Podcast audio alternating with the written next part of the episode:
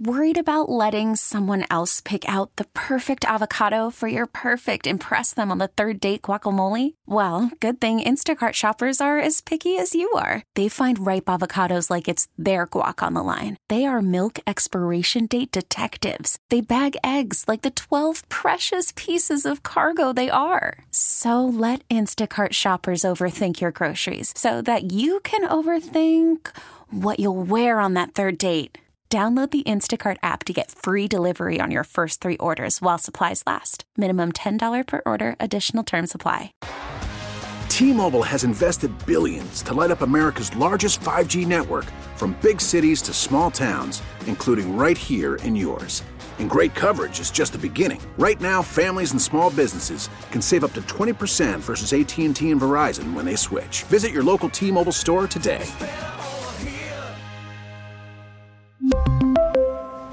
Plan savings with three lines of T Mobile Essentials versus comparable available plans. Plan features and taxes and fees may vary.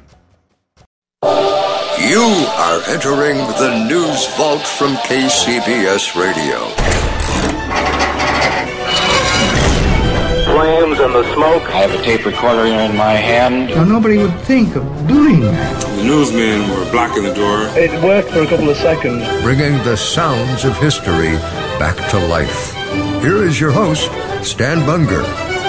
And this time around, we risk all sorts of opprobrium by delving into the Amelia Earhart disappearance mystery and the role KCBS had in covering that story many, many years ago. It, of course, remains one of the enduring mysteries of the 20th century. What happened to Amelia Earhart and her navigator Fred Noonan, who set out from Oakland in May of 1937 to fly around the world and then never came back, vanishing over the South Pacific sometime in July 1937.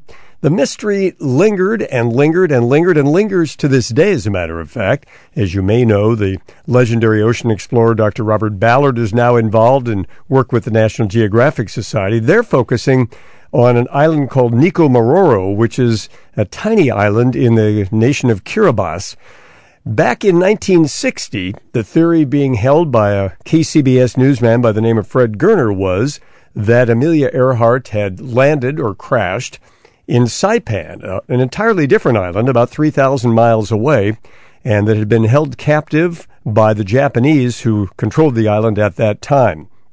And it was in July of 1960 that KCBS broadcast a special report on Earhart. Uh, this in, uh, involved a sponsorship by Shell Oil. What you're going to hear in a moment or two is that entire broadcast introduced by KCBS News Director Don Mozley and featuring the work of Fred Goerner. Goerner had become convinced that Earhart and Noonan had survived the crash but then died in Japanese custody on Saipan. Now, on that day in 1960, when the KCBS broadcast aired, Goerner called in other Bay Area reporters. They showed off some airplane parts he'd brought back from the harbor on Saipan. There's a legendary photo of Goerner sitting in one of the studios at the Old Palace Hotel where KCBS was located at that time in San Francisco, telling the assembled reporters what he'd found and speculating that these were proof that there had been a, an Earhart crash there at Saipan. A year later, he made another trip and brought back human remains he believed might have been those of Earhart and Noonan. There would be later analysis by an anthropologist at Cal that would dash cold water on that belief. Fred Goerner never really gave up on his belief that he had the thread of the Earhart story. He made a third trip to Saipan on his own time and money. He published a lengthy account of all of this in Argosy magazine in 1964, eventually writing a best-selling book called The Search for Amelia Earhart, which was published in 1966. And of course, to this day, the question of what happened to her is a contentious one. Some see a conspiracy. And I stumbled into this when I began to do the research for this episode of the News Vault podcast. I had a fragmentary portion of the broadcast you will shortly hear in its entirety, and I began to try to track down the provenance of it. Where did it come from? When had it aired? And in that process, I stumbled into a man named Mike Campbell. He's out of Jacksonville, Florida. He's written a book called Amelia Earhart, The Truth at Last. And in that book, he says, the blurb on Amazon reads, for example, nearly everything the American public has seen, read, and heard in the media for nearly 80 years about the so-called Amelia Earhart mystery is intentionally false or inadvertently misleading. The book, he says, goes on to say that it dismantles and debunks the popular theories that Earhart's Electra crashed and sank off Howland Island in July 1937 or landed at Gardner Island, which is now Nikumaroro, where the suddenly helpless flyers died of starvation on an island teeming with food sources.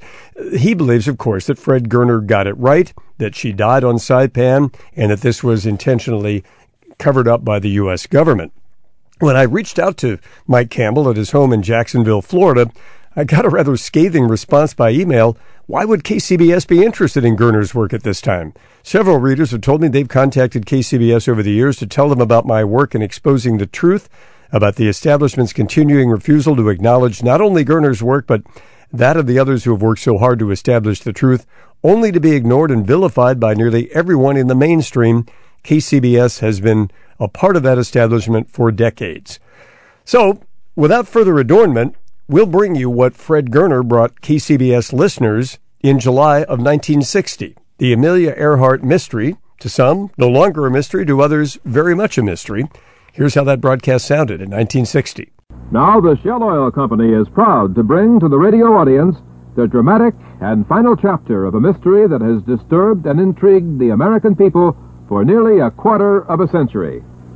The last flight of Amelia Earhart was exactly 23 years ago today. The first clue to her fate will be told tonight.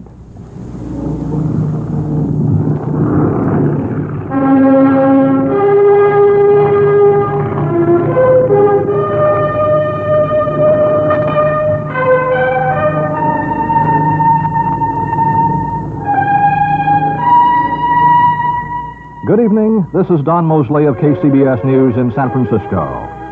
Tonight, a fascinating story. A clue to the fate of Amelia Earhart, the famed woman aviator who disappeared in the Pacific on July 2nd, 1937. A tragic end to a round the world flight. But now a KCBS News team is writing the final chapter. A discovery that she crash landed on the island of Saipan, was taken prisoner by the Japanese, and apparently was executed. Here now is our reporter who has just returned from Saipan, who interviewed eyewitnesses to the crash, who saw Amelia Earhart taken to jail. He personally dived into the waters of Tanapag Harbor to retrieve pieces of the wrecked plane. Here is Fred Goerner.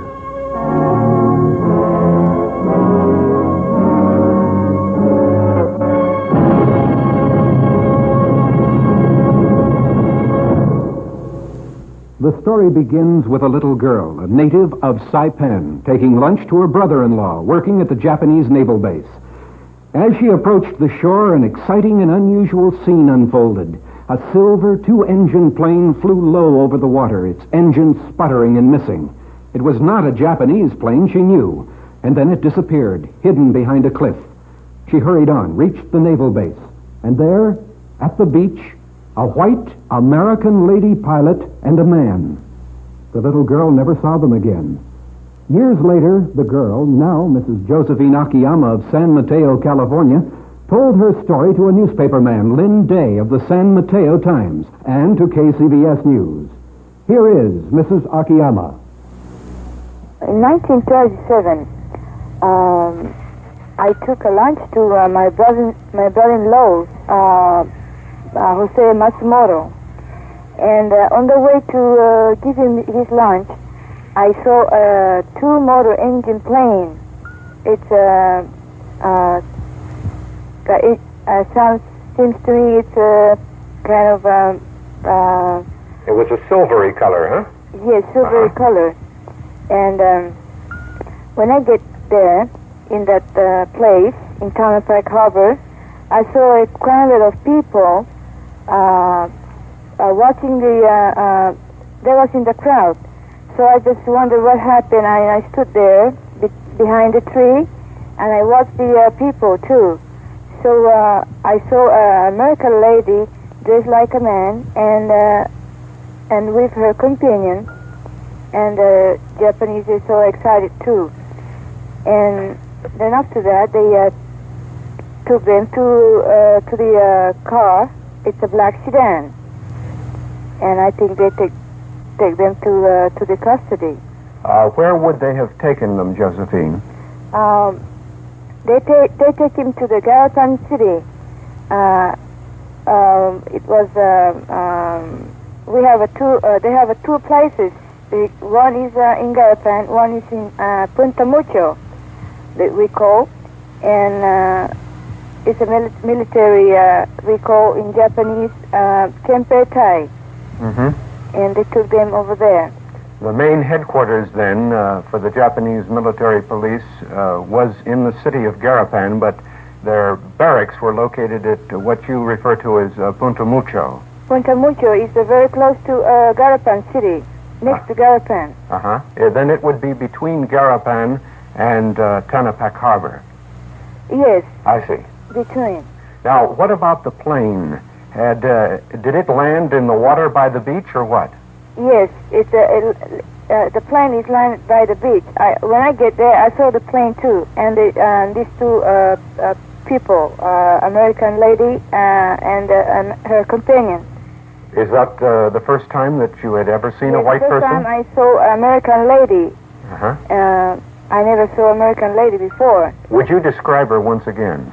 Uh, she was her. She has a, a short haircut like a boy, a man, and she was dressed like a man.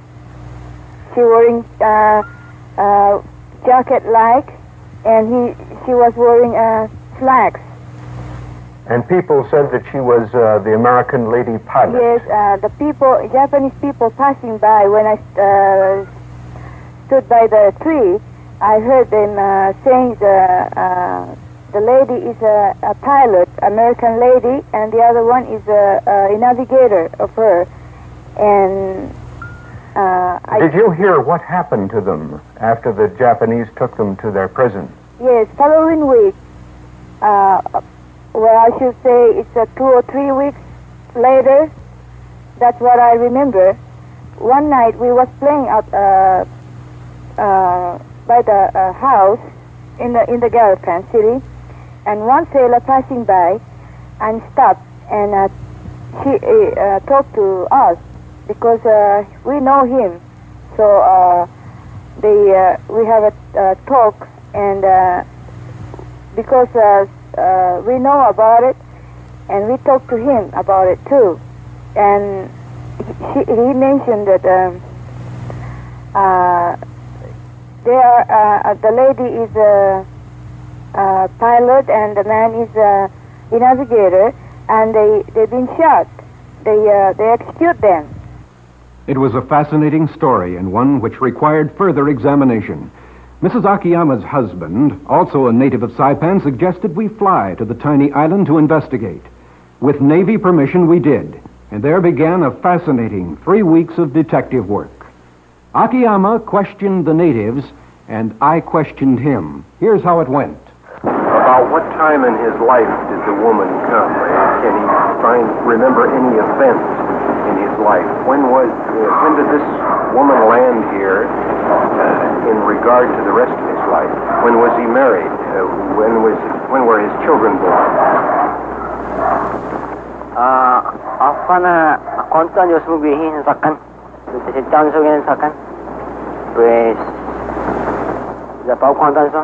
But he still insists that uh, this was happened before the war, long before the war.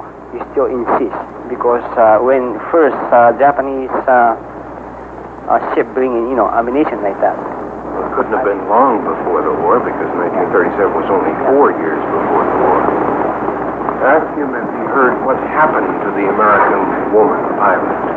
What did they do to her? And how did they do it if they did anything? Apa matsugan niya, space hungo, ni Amerikano matsugan niya? Ay, dyan na pala, linya naman na hala. That's heard he say, uh, uh, from his friend, he said, they might send him to other place. He didn't know where, where, when. He didn't. He did, never heard what happened to her, whether she was executed or what they did with her. Uh, apa tentu ah matsugan niya ni pala. Sinya dumalong bigyan mo. He say, uh, he didn't know what happened to her because that time he cannot uh, see and uh, he cannot trace, you know. So I'm going to ask again, how come the Japanese told you, told you about that? Before I tell you the startling answers, let's recall the flight of Amelia Earhart and her own startling background.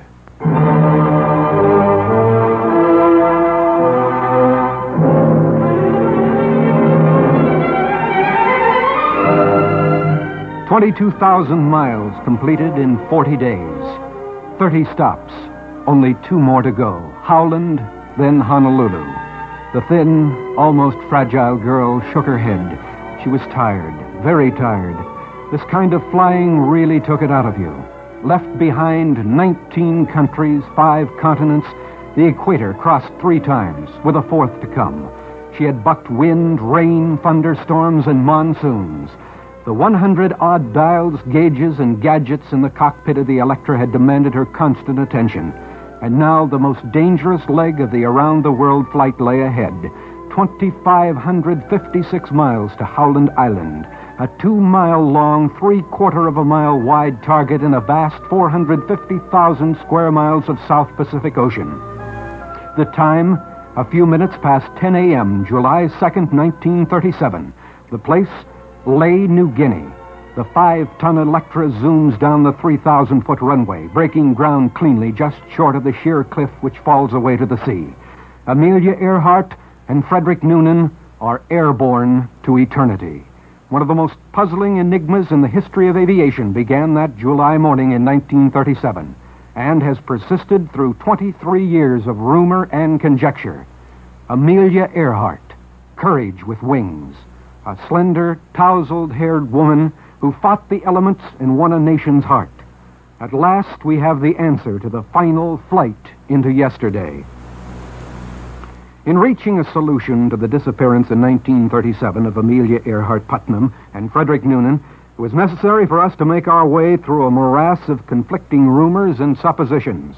From the plethora of conjecture, KCBS has extracted only that which can be supported by personal testimony or extant documents. The following is fact. Amelia Earhart was born to fly, and she became one of America's greatest heroines. The story of her disappearance has a tendency to overshadow her accomplishments. Amelia was the first woman to fly the Atlantic Ocean, first as a passenger and then as a solo pilot. She was the first human being, man or woman, to fly solo from Hawaii to the mainland of the United States, landing at Bay Farm Island, Oakland Airport, January 12, 1935. She was first to fly solo from Los Angeles to Mexico City, from Mexico City to Newark, New Jersey. Amelia Earhart held dozens of speed and altitude records in addition to her other accomplishments. Knowing this, it's easy to understand how she came to her greatest challenge the flight around the world. In 1935, the Purdue University Research Foundation set up the Amelia Earhart Fund for the purchase of a plane to be used experimentally as Amelia saw fit. Enough money for a plane came into the fund by early 1936. Amelia chose the latest model off the line at Lockheed Aircraft, the new twin engined Electra transport designed for 10 persons. Amelia was sold on Lockheed. She had set most of her records in their single engine Vega model. Extensive planning for the globe circling endeavor began almost immediately. George Putnam, Amelia's publisher husband, accepted the difficult task of cutting through the maze of international red tape and assembling the necessary portfolio of passports, medical records, and credentials. Putnam also made arrangements for adequate stores of fuel and spare parts at stopping places along the projected route. During the latter half of 1936, Amelia thoroughly tested the new low winged monoplane with its 55 foot wingspan. It was like a dream come true to Amelia. The passenger seats were removed from the fuselage. Two large fuel tanks were bolted in their places, boosting the plane's distance range to 4,000 miles. It's a fine ship, Amelia said after a half dozen shakedown flights. And it was an excellent aircraft, with only one serious drawback. The communications equipment was primitive at best. For intercom between pilot and navigator, a fishing pole was used, notched at the end for passing cards back and forth. 50 watts was the unhealthy strength of the radio. A much more powerful system was needed for flying around the world, but the funds were exhausted, so Amelia decided the 50 watter would have to do. The calendar turned into 1937, and preparations went ahead at a furious pace. Clarence Williams of Los Angeles got together the maps and charts. Paul Mantz resumed his familiar role as technical advisor. His help had been invaluable on the Hawaii California flight in 1935. Mantz was to be responsible for the mechanical readiness of the Electra. The itinerary was finally decided upon. Amelia would have plenty of assistance on the first leg to Honolulu. Mantz would help her fly the Lockheed, and she would have the services of two qualified navigators, Captain Harry Manning and Frederick Noonan. Both had plenty of time in as maritime navigators and had logged plenty of hours in the air as well. Mantz would leave the flight at Honolulu. Noonan would be dropped off at Howland Island. Manning would stay on to Brisbane, Australia. Amelia would then complete the trip around the world flying solo. It was a rainy day, March 17, 1937, at Oakland Airport. Amelia, Mantz, Manning, and Noonan climbed into the Electra a little after three in the afternoon. The twin Wasp engines growled powerfully, beautifully in time. Slowly, the Lockheed taxied down to the end of the field. To tell you about that flight to Hawaii, here is the voice of one of the men who made the trip, Paul Mantz, now the proprietor of a flying service in Southern California. How about that flight, Paul? Did it go smoothly? Yes, it did. Uh, we waited uh, two or three days at, uh, at Oakland, waiting for the weather to be favorable, and we finally got a satisfactory weather report. And I took the airplane off, checking her out on heavy load takeoffs, and uh, we flew to uh, Honolulu. She did most of the time in the air. She's a very fine person. She didn't want said that anybody else did any flying on a trip around the world, so I guess she flew about 45 minutes out of every hour. And then uh, I switched back to the pilot's uh, seat to land the airplane when he got there. Speaking of landing, was there some discussion about making the landfall at Hawaii? Yes, it was. We were above the overcast, and I've always had a, quite a fear for flying into what we call a stuffed cloud. And uh, so I told the navigators I gave them, give them about five more minutes for a, uh, for a fix. And uh, so um, they said we'd, uh, we'd like more time. And I said, well, okay, then I'll give you three minutes for a fix. And I just ducked down and went through the overcast and instrument let down. I didn't want to uh, be too close to those mountains when they came into Hawaii. So I noticed a couple of uh, fishing boats going out when I uh, uh, came through, and I, from the size of them, I knew we were pretty close to land. Mm-hmm. The navigator did a tremendous job because I, I, I uh, kept the same course and brought us right between um, the two islands, and then I made the right turn and came into Honolulu to land. Well, after you landed at Wheeler Field, uh, you shifted the plane to Luke Field, didn't you? Why That's did right. Why did you do that? For the longer runway for her to make the heavy load takeoff.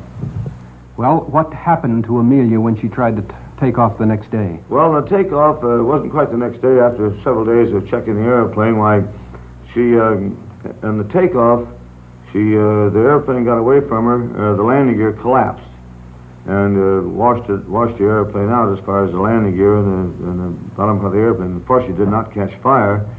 So uh, I sent the airplane back on a freighter to the Lockheed factory and had it rebuilt. And that's when I replaced the engines, and that's the reason the generator is a mystery to me until I can find out. I have the number of the generator was on the airplane at that time. It was number 109, and it was uh, the brand was a Bendix Eclipse generator.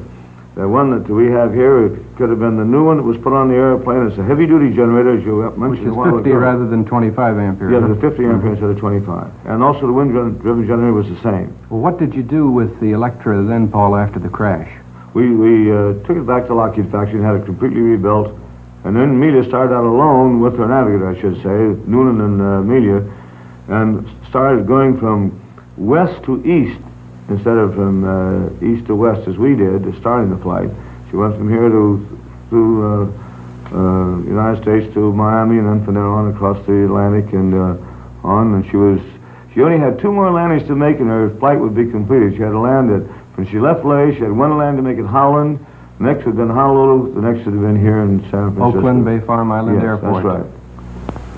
Determined not to give up her flight around the world despite the disastrous Luke Field crackup, Amelia Earhart immediately began preparations for what was to be her final flight.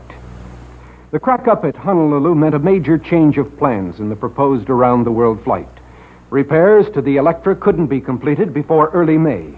A few weeks for testing would leave Amelia with a late May departure date, and flying east to west was no longer feasible. The flight would have to go the other way to take advantage of prevailing winds, and they'd have to hurry at that to get through the Pacific before the typhoon season really got underway. The Electra repairs were not completed until May 19th. The long delay necessitated changes other than direction of flight. Navigator Captain Harry Manning had to abandon the project and return to the command of his ship. Amelia asked Frederick Noonan to assume full navigational responsibility for the entire trip, and Fred agreed. It should be mentioned here that a number of qualified persons doubted the high speed celestial navigational ability of Fred Noonan, despite his years of experience laying out South Pacific routes for the Pan American Airways. These people persuaded Amelia to take Noonan a couple of hundred miles off the California coast, fly him around in circles until he was thoroughly disoriented, then ask him to navigate her back to Los Angeles. Noonan got her back to the coast all right, but in the vicinity of San Luis Obispo, 200 or so miles north of Los Angeles.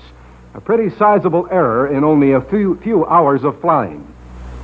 Nevertheless, Amelia seemed satisfied. She had tremendous confidence in her own ability. She felt she could correct any errors that Fred Noonan might make. A few minutes before 6 a.m., the morning of June 1st, 1937, Amelia Earhart and Frederick Noonan took off from Miami, Florida, determined to circle the Earth at the equator, flying west to east. Twenty days later, July 2nd, 1937, after successfully reaching Lae, New Guinea, Amelia and Fred took off for Howland Island. The hours crept by slowly. Twenty hours out from Lae, New Guinea, Amelia Earhart and Frederick Noonan, flying their twin engine Lockheed, were lost. 2,556 miles from Lae to Howland Island, the most difficult leg of their around the world journey, which had begun May 20th from Miami. The Coast Guard ship Itasca stood by Howland Island, trying to guide the mission plane to safety. It was tense in the radio room. At 8 a.m., the Itasca sent out a long series of A's on 7,500 kilocycles.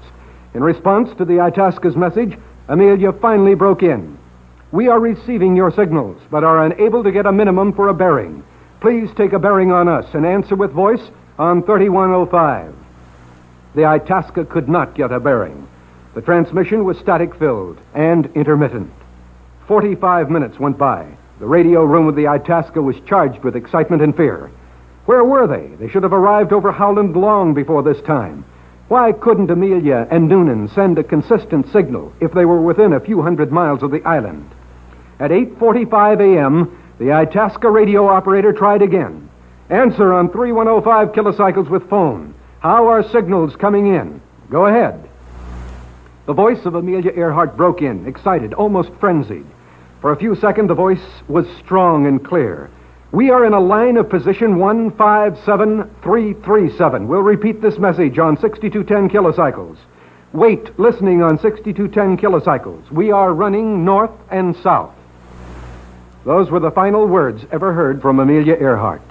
We are running north and south. Frantically throughout the day, the radio room aboard the Itasca tried to reestablish contact. It was useless. Amelia Earhart and Frederick Noonan had disappeared into the vast Pacific and have remained missing for the last 23 years. Until now, in 1960, we finally have the answer to the greatest aviation mystery of all time. Why has this story remained untold for so many years? The island was under Japanese control, the island of Saipan. Josephine Akiyama heard later the Americans had been executed for spying, while the Japanese had been illegally fortifying the island and others throughout the South Pacific. They did not hesitate to exterminate anyone they suspected might reveal the extent of their fortifications. The United States attacked Saipan in 1944.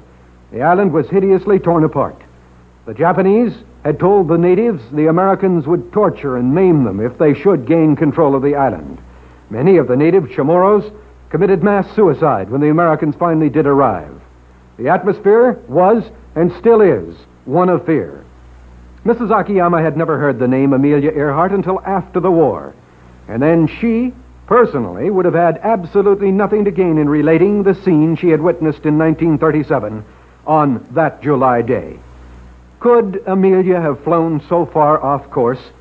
Saipan is almost due north from her takeoff point of Lae, New Guinea. Howland Island lies east and somewhat north, 40 miles north of the equator. Paul Mantz thinks this is possible and even probable. Who is Paul Mantz? One of America's most famed flyers, and the man who plotted many of the Amelia Earhart records and expeditional flights.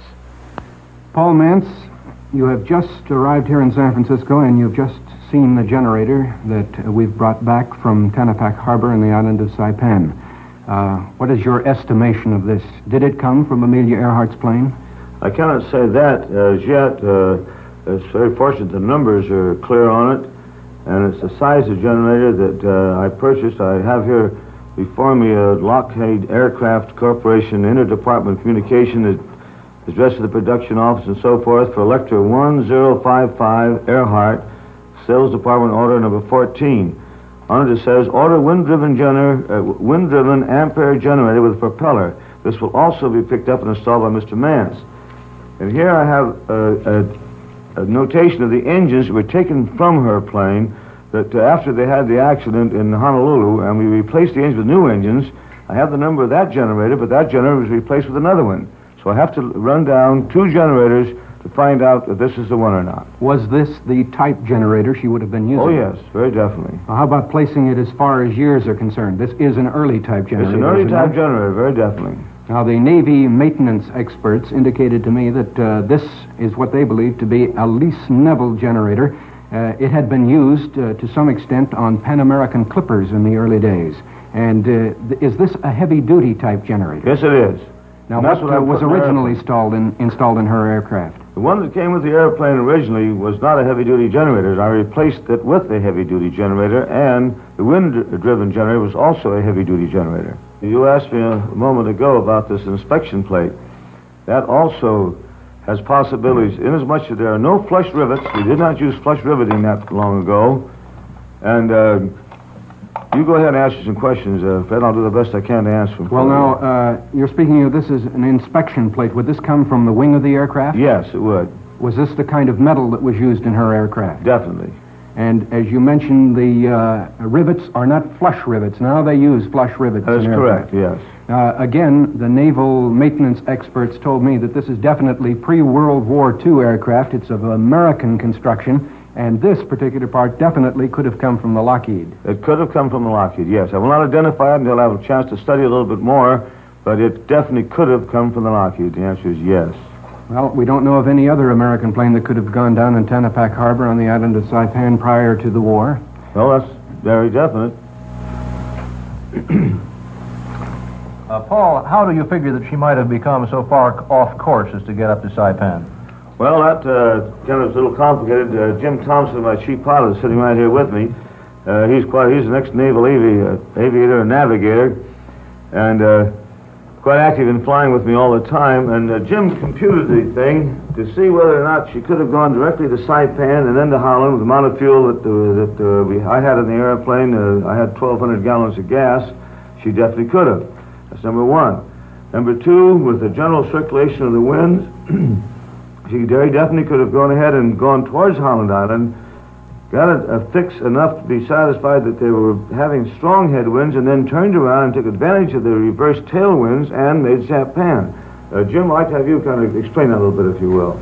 Well, of course, it's uh, very possible that uh, due to mechanical things and being that there was quite well known that there was both an overcast and an undercast, and uh, undoubtedly it would have to be flying in it for some time, which, uh, coupled with the fact that the typhoon that uh, was established in the area could have blown them completely out of out of their flight path or their intended flight path. Well, Jim, we definitely know that they were flying in overcast and undercast from her radio transmissions. That's right. That was the one uh, uh, transmission that got through back to Lae. She reported in the overcast and had been in and out of clouds constantly. Jim, does the fact that uh, uh, she didn't report in regularly as she was scheduled to do so, uh, does this mean anything to you as a pilot? Well, uh, yes, I imagine uh, uh, we could say best that uh, probably, possibly, she was too busy trying to keep the airplane going straight. Or is there a possibility that she was simply so far off course that they couldn't have received her on the radio, and those transmissions they did receive at the Coast Guard cutter Itasca were simply a matter of skip?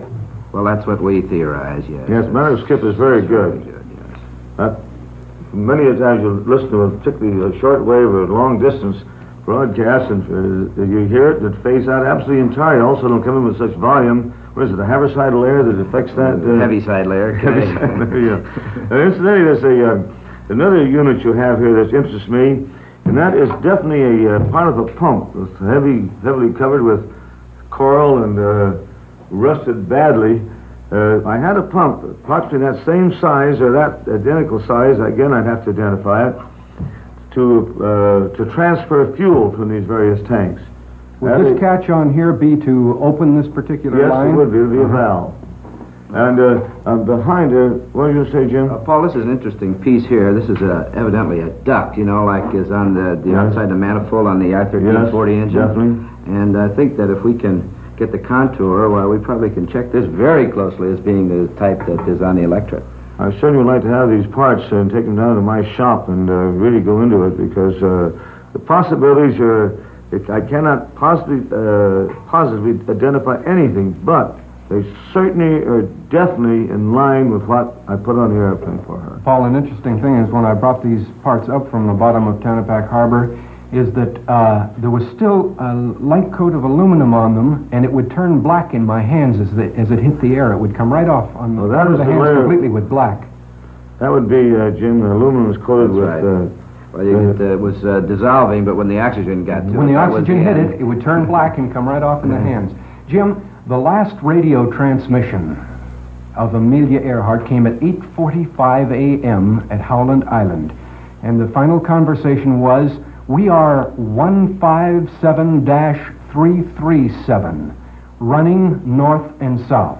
Now, just specifically, what does this mean? Did she know where she was? Well, evidently she thought she did, but of course saying where she was is one thing, and being where you think you are is another. But being as it's, it's actually a reciprocal, the- north uh, uh, west on 337 and southeast on 157, so it was just a fixed line. And of course, that could be anywhere between Lae and Howland or Lae and Saipan or anywhere. And if she was running north, you see, these are the things that really uh, thicken the plot, as it were, because if she was running north, it would be on a dead heading for Saipan. in other words, it was just a sun line. In other words, she could have been anywhere along, say, 2,000 miles of that sun line. That's right. Very Anywhere north and south. Very definitely. Absolutely. And again, this indicates to me, uh, as the last transmission, this is not the kind of position that you radio in. It's one that perhaps Noonan might have taken the minute he could get a sun reading, and that's the best he could give her as That's to right. position. Well, of course, it would give you a point that uh, if uh, they had thought they were in the vicinity of their destination, or they would be running back and forth on this line, and uh, possibly the DF facilities, why they might be able to pick them up. Of course, this wasn't the sun line at that hour in the morning for Howland Island. It wasn't. The, it wasn't it for for Saipan either. It That's lay right. somewhere in between. That's right. But again, at 8:45 in the morning and 6:45 in the morning, that would have been Saipan time. That would still have left her uh, a couple of three hours of gasoline. And if she had been, uh, say, 500 or 600 miles away from Saipan, still going north on that same course, it would have brought her there at almost exactly the time all 12 of these eyewitnesses indicate she did crash land there. Well, it certainly is a very sound theory. We pause now for 30 seconds for station identification. The Amelia Earhart program is coming to you from KCBS, AM FM San Francisco, and is being brought to you by the Shell Oil Company. The story of Amelia Earhart's disappearance was a detective story that ranged thousands of miles into the Pacific. The gathering of the evidence itself could be the basis for a bestseller. To tell that, here again is Fred Goerner. The decision had to be made. The story of Mrs. Josephine Blanco Akiyama was completely believable. Dave McElhatton of KCBS in San Francisco and I had been presenting background regarding the Amelia Earhart disappearance on Dave's afternoon program. We decided the big brass would think the information we had uncovered to date might warrant an expedition to the island of Saipan to see if the story could be corroborated. Cy Whitelaw, our station sales head, was in charge, station manager Maury Webster being in New York for a CBS conference. Cy immediately saw the potential of the story and the necessity of going directly to the island for supporting evidence. He contacted Mr. Webster in the East, and the heads of the network conferred. Yes, was the immediate answer. Amelia Earhart belonged to the American people. If her disappearance could be solved, the CBS network would provide the opportunity. I was ordered to depart immediately. I took Mr. Maximo Akiyama with me to interpret. His father had been loved by the people of Saipan, where he was a lawyer before World War II. Max's father was killed in the American invasion in 1944. Two weeks ago, last Tuesday, June 14th, we left for Saipan. I fairly staggered aboard the plane loaded down with tape recorders and camera equipment. Lieutenant Commander George York, met us at Guam and confirmed that we had Navy clearance to enter the island of Saipan. Saipan is a United Nations trust area. The United States has the trust. Navy transportation was provided. Though it is not as picturesquely rugged as some of the high islands of Polynesia, nor as majestic as Ponape and the Carolines, the island of Saipan in the Marianas group of Micronesia has a certain massive character of its own.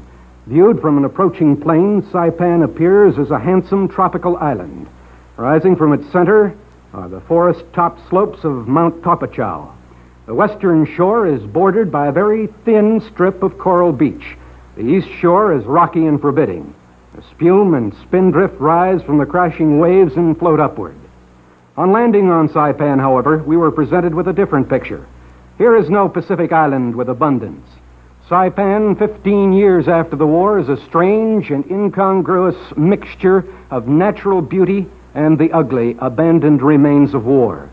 In the few years since the invasion of the island by American forces in World War II, the ancient ruined stone pillars that formed the foundations of prehistoric Chamorro houses have been joined by more recent architectural relics. The main town of Garapan, its pre war population was more than 13,000, is no more. The total population of the entire island today is only about 6,400. Chalan Kanoa is the main village. Max and I made our headquarters there. Saipan, approximately 12 and a half miles long and a little more than five and a half miles wide, has a land area of only 46 square miles. Navy commanders Bridwell and Hippie met us at the plane and did their best to assist us during the entirety of the investigation. It would not have been possible but for their good offices. The Navy is doing a yeoman job on the island trying to build the strength of the native economy and care for their medical necessities. Commander Bridwell suggested I stay at the Navy Bachelor Officers Headquarters. I declined his kind offer, feeling it was important for us to live in the village with the people and gain their confidence. The first few days on the island, Max Akiyama proceeded to become reacquainted with old friends, while I set about enlisting the aid of the fathers of the church. The island population is almost 100% Catholic. I found Monsignor O.L. Calvo and Fathers Arnold Bendowski and Sylvan Conover glad to cooperate and indeed very interested in the project. They had themselves heard some vague rumors over the years about the white woman pilot and her male companion who had landed so long ago. They agreed to help me with interpretation and to ask questions on their own as they toured about the island. We were ready to begin. During the next two weeks, Max and I and the fathers interviewed more than 300 persons and ran down every lead that presented itself. Our tenacity began to show results. Gradually, the story began to take shape. Little bits of the puzzle fell into place. Here is some of the testimony we got with our tape recorders. Ati Palawan dan ilahi kumikilip ko do sumasagwa huhaso ki gui na tiempo Four of us went to work. We went to the harbor to unload food from the ships. idos And during that time, one of our group went to the restroom. It was near a place where they kept the lady. I saw her face peering out of the small window. He said he was born in Guam and had lived there a long time and could tell an American lady. He called me and said, I bet you the lady I just saw is an American lady. He called everybody in the work group to see the lady. hasta 41 na sakkan. The woman I saw had light brown hair. It was cut like a man's. I am positive I saw the lady with my own two eyes. I can be sure she was an American because the other boy was from Guam and knew. In those days, I didn't even know the skin color of American people. Y después na hafa masasedi pa mano na mahafa di tataw niya eno tiyungok loy akto hanggang sen magayit dan eno tiduda do sa And from Jesus J. Boya, I remember well one American pilot, a lady. Her face, arms, and posture all looked American. I didn't see her real close, manon siya na but she was wearing a bandana. And I saw her hair was cut real short like a man's. To my knowledge, the Japanese kept her in custody.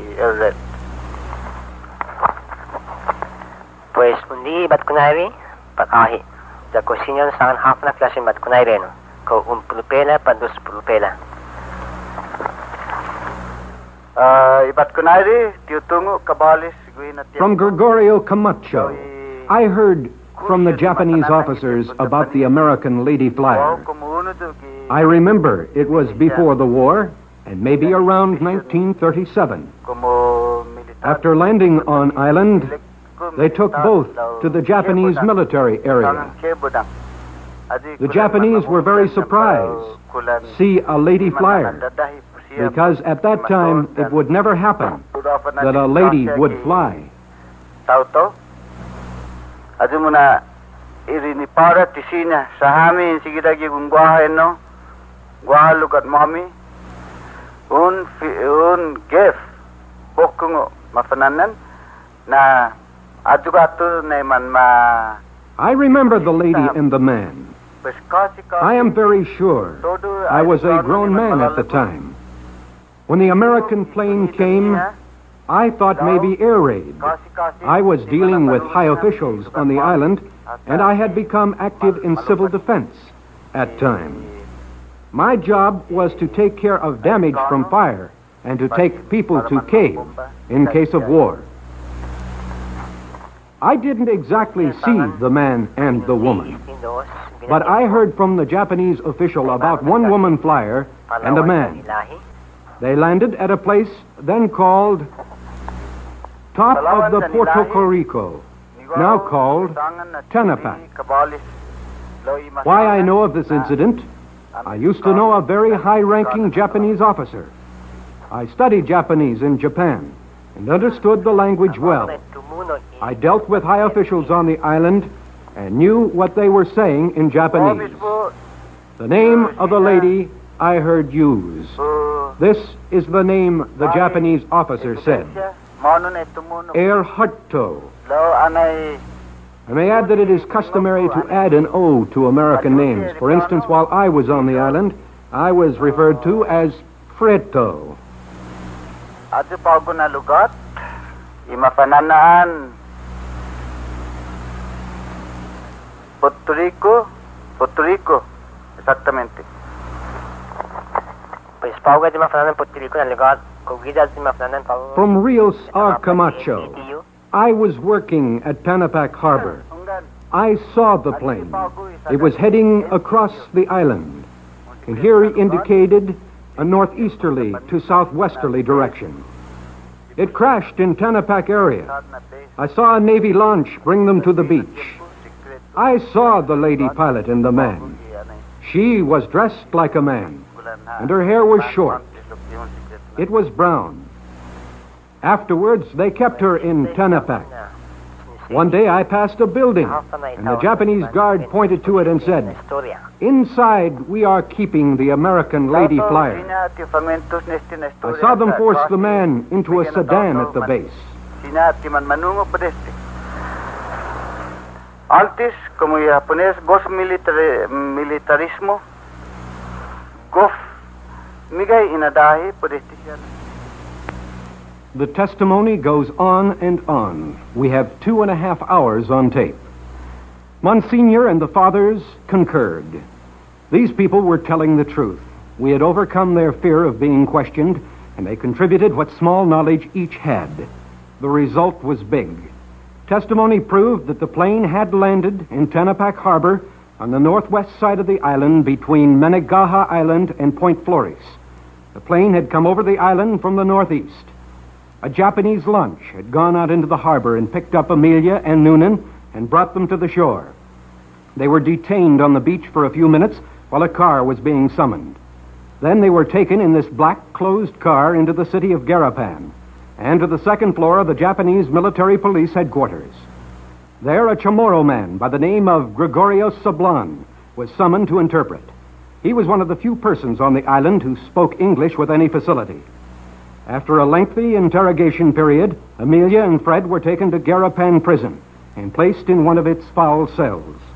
A few hours later, they were transferred to a more secret prison inside Punto Mucho, which contained the Japanese military police barracks and a detention stockade. Here, the trail ends. Most of the natives indicate that the white flyers never left the area, that they were executed and buried within the grounds. We could find no one who could point to the grave. The area has long since returned to jungle. I knew now I had irrefutable testimony. But the thought kept haunting me. Could any of that plane still exist on the floor of the lagoon? It seemed inconceivable after 23 years that anything could still remain. But I decided we had come 6,000 miles, and I would never be satisfied unless I took a look. I rented a boat and began to skin dive the harbor in the vicinity, which the eyewitnesses indicated the plane had landed. I floated the top of the water using a face mask until I would come on something likely and then dived down for a close look. The water is about 25 feet deep in that area. On my third dive, a gray shark, about my size, passed not more than 10 feet away, and I decided that I'd better scour the island for some natives to do the diving job. Max located two native divers, Gregorio Magufnia and Antonio Titano, and again good fortune smiled. The divers knew of the wreck of the two engine plane that had been there long since before the war. The location was within a hundred yards of where I had made my last dive. The divers assured me that sharks in the lagoon would not bother you if you did not tie fish that you'd caught around your waist. The gray one's not bad, they said. Those lemon sharks outside the reef, watch out. The lure of the sunken plane proved too much. I decided to continue diving too. The plane went down on rock, and parts were growing right in the coral. It was a real wrestling job to pull anything loose. Altogether, we brought about 500 pounds of rusting, rotting aircraft to the surface. I had gone as far as I could in the search. The fathers assured me that they would continue to try to locate the burial place of Amelia and Frederick. So, Max and I headed back to the States just two weeks after the original departure. At Guam, Navy aviation experts photographed the plane parts and investigated them thoroughly. Results? They were pre World War II from an American plane of the model Amelia Earhart flew. I had the strangest feeling flying back on the Pan American Clipper. Amelia Earhart's plane was completing the around the world flight. At least a part of it was. Only one trouble Amelia and Fred could not make the trip. And the plane itself was 23 years overdue. Amelia Earhart and Frederick Noonan lost their lives because of the stupidity of a few short sighted, conquest minded men. I found some solace in the thought that at least Amelia had beaten her greatest enemies, the elements. Amelia's voice is preserved on recordings. Here's what she said before she took off on the final flight around the world. The pilot, winging his way above the earth at 200 miles an hour, talks by radio telephone to ground stations or to other planes in the air.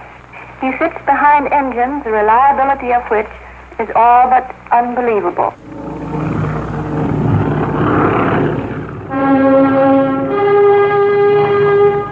Amelia Earhart could not only fly, she could write. She tried her hand at poetry one time.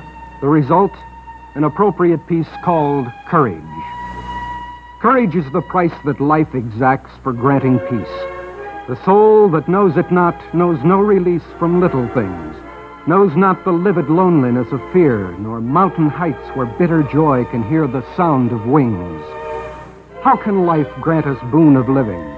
Compensate for dull gray ugliness and pregnant hate unless we dare the soul's dominion.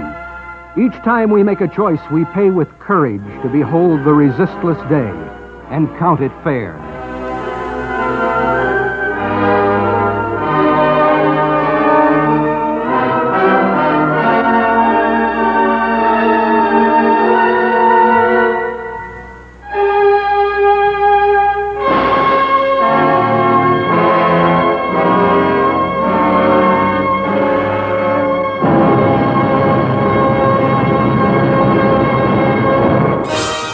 To follow the News Vault from KCBS Radio on social media. On Facebook, we're at News Vault Podcast. On Twitter, find us at News Vault SF. On Instagram, we're at News Vault. Until our next episode, you are leaving the News Vault from KCBS Radio.